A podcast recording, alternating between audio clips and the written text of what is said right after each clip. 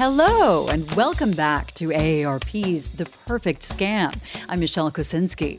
We have something a little special for you today a bonus episode with our favorite scam buster, fraud expert, Frank Abagnale, here to answer your burning questions. You may already know Frank, of course, from the great movie Catch Me If You Can, which is a true story based on Frank's early life. Today, he's one of the top authorities in the world on scams and frauds. He works with the FBI and the public, and he is with us here now for a fun session we like to call You've Got Mail with Frank Abagnale. Great to have you today, Frank. Hi, Michelle. Glad to be back. Okay, so one of the first questions is also, I would say, the most timely because it's about COVID, this time that we're all living in. When, in fact, as if we don't have enough to deal with, we're also seeing an absolute explosion in fraud. And luckily, that word is starting to spread out there. So I think many people, at least, have some radar up to things being fake, whether it's the personal protective equipment that's being sold or what have you. But it's also making people suspicious of things that might be real. And one of those things is the stimulus debit card. So one person asks, how will I recognize this COVID 19 debit card in the mail? How will I know it's not junk mail or a scam? And I have to say, this is very timely in my own family because just days ago, I was talking to my parents and they were telling me how they came like seconds away from just throwing the thing out because my mom was sure it was some kind of scam or just like another card that you get from a bank that you didn't ask for. And at the last second, my father said, Well, let, let me see that. Let me see that. That could be the stimulus payment. But I think he only knew that because he just watches the news constantly. And not not everybody has the constitution to do that these days. So, what do you think, Frank? What's the answer? Well, I've been guilty of that myself. I mean, I've received sometimes a check in the mail and I've looked at the envelope and the envelope was handwritten. It looked like it was some type of advertisement. I ripped it up only to realize it was a check someone sent me and I had to ask them to resend the check. And of course, on the other side of that coin, there are marketing companies who try to make the envelope look so real and official that you think that's important mail, then you open it only to find out that it's some kind of advertisement for selling you some product or trying someone collecting money for a charity or something of that nature. So a lot of us have to be a little more careful opening the mail in general to make sure that we at least open it and flip it open to see what's inside. Now, on this payment, there is a cover letter with it. So I would tell people if you open one of those and there is a card inside, read the cover letter to make sure what it is. Now, there are a lot of companies who send out plastic cards as advertising to say that you are acceptable for a $35,000 loan and it has your name on it. There are all kinds of things. You've been made a selected member of our club, We'd like a donation, and it's a little plastic card. But you can look at that and take the time to take a moment to check it out and certainly read the cover letter to understand what's this card for and what's it about before you just discard it. So true. Good point, Frank. All right, this next question kind of makes me chuckle. It says The movie about your early life, of course, Catch Me If You Can, is constantly on, even though it's been nearly 20 years.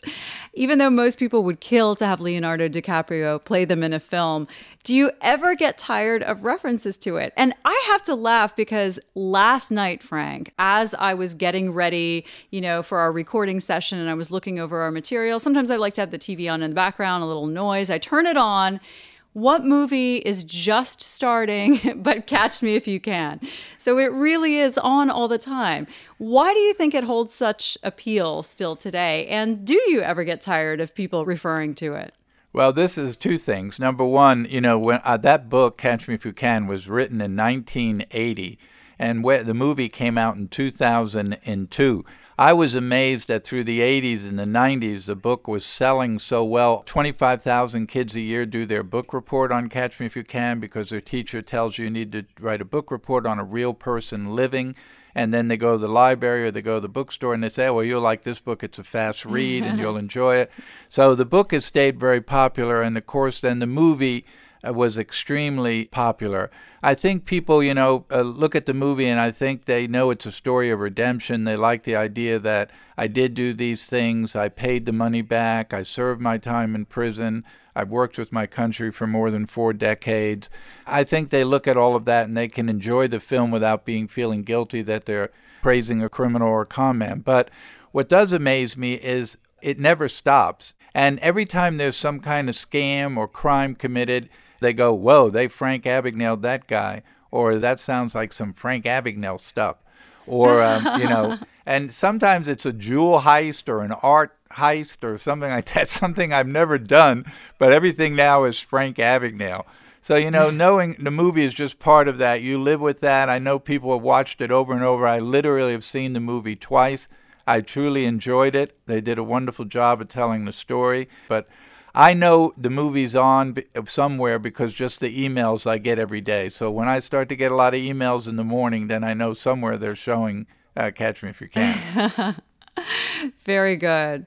Okay, TJ from Washington, D.C. writes in, and he wants to share with you that his mother in New Jersey got a phone call from somebody just this week claiming they were from Amazon and wanted to confirm her account information.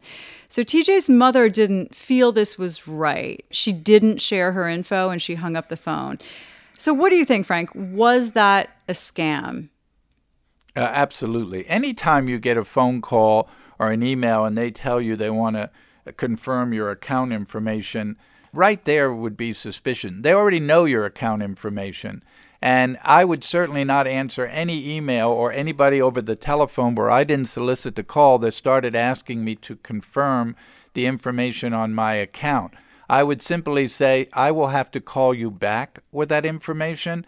And if you're with a bank or whoever you're with, I will look up the phone number and then I will call and ask for that individual and confirm that I'm speaking to someone actually on the other end of that phone is who they say they are uh, before I would answer any information. But right there, the minute anyone calls you, and no bank is going to do that, no legitimate company like Amazon is going to do that, and call you or send you an email and say, I want to confirm some account information.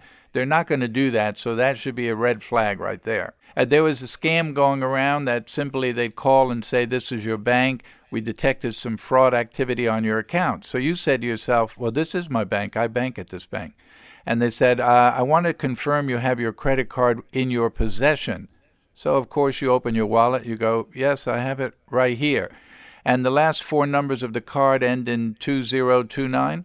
That's correct. Mm. So I just want to confirm that you actually have the card. Can you give me the three numbers on the back of the card? You can't believe how many people give them their security code and they have no idea if that's really the bank calling them. Maybe the caller ID said the bank's name and they're convinced it's the bank, but I would never give that out. I'd have to hang up and call the card number, phone number on the back of the credit card and call the call center and ask if they've made that call.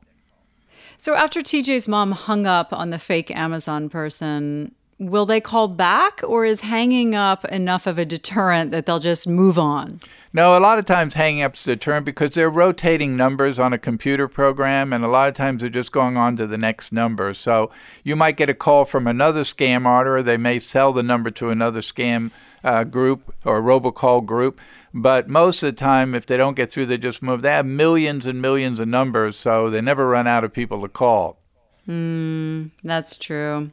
Okay, Frank. So John in Virginia asks, what type of fraud is slowing down, if any? Uh, there are criminals all over the world. There are some who just do a lot more of it than others.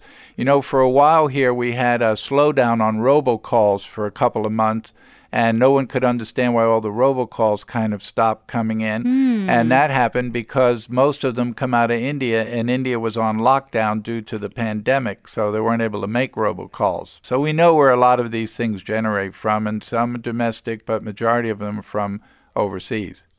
Fascinating. And speaking of those COVID scams, Frank, th- this is my personal question that it's gotten to the point where I- I'm so annoyed by the several emails I get every day now, Chinese based, and they're offering me masks and other PPE. But I get so many of them now that I've started to wonder are they all scams?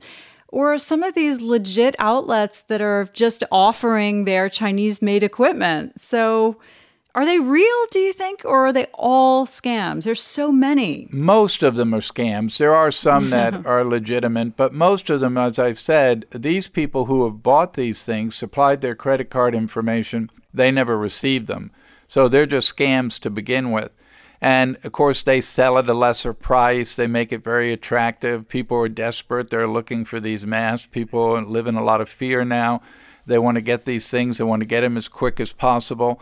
And so they order these things and they never show up. Some mm-hmm. are the Chinese selling products, of many times inferior products, products that don't work. So even though you receive them, then you find out they're no good or they're of no benefit to you uh, whatsoever. So you need to make sure you buy them from a reliable source and that you make sure that the person you're doing business with is a legitimate person.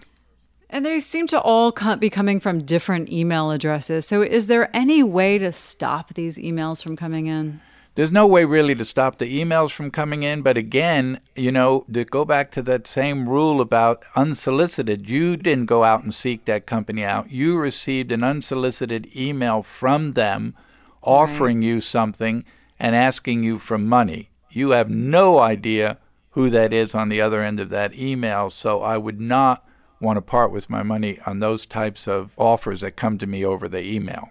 So here's one more question. We see, you know, this explosion in fraud right now. But since people aren't watching like one big nightly newscast anymore, they're not reading one local source of news, maybe not even their local paper.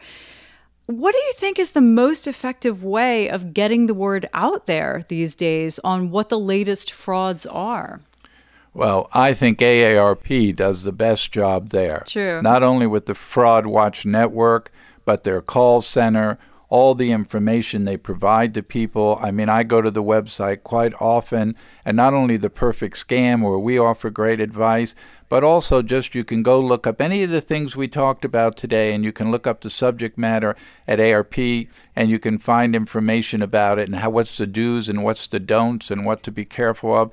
And you have the call center if you believe that there's something going on and you know, you've been a victim of a scam.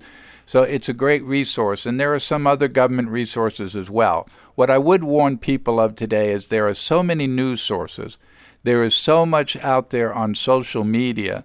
You have to be real careful what you read and believing what you read. So you want to go to a resource you trust a resource that you know you're going to get good advice, good information, and information that's real and, and that can be useful. Well, that is great advice, Frank. It has been wonderful having you with us today. And thanks for answering all of these questions. I know people have many, many more. So I hope that we can do this again soon. And by the way, I love You've Got Mail because when you do something like I do, you answer questions every single day. Many of them come from the media, and when you deal with being interviewed by the media, whether radio, television, they're pretty much the same questions over and over and over. It becomes very repetitious. But True. what's great when you've got mail is you're getting mail and questions from people out there, and I love the questions because they're questions that they have concerns about, and they are asking you that you probably would never get asked by the media. So I love that we do that segment on the Perfect Scam. Well, we love to talk to you, Frank. Thanks, Michelle. Great to being with you. you too, Frank. Talk to you soon. If you or someone you know has been the victim of a fraud or scam, call AARP's free Fraud Watch Network helpline at 877 908 3360. Their trained fraud specialists can help you know what to do next and how to avoid scams in the future. Thank you to our team of Scam Busters executive producer Julie Getz, producer Brooke Ellis, associate producer and researcher Megan DeMagnus, our audio engineer Julio Gonzalez, and of course, fraud expert Frank Abagnale. Be sure to find us on Apple Podcasts, Spotify, or wherever you listen to podcasts. For AARP's The Perfect Scam, I'm Michelle Kosinski.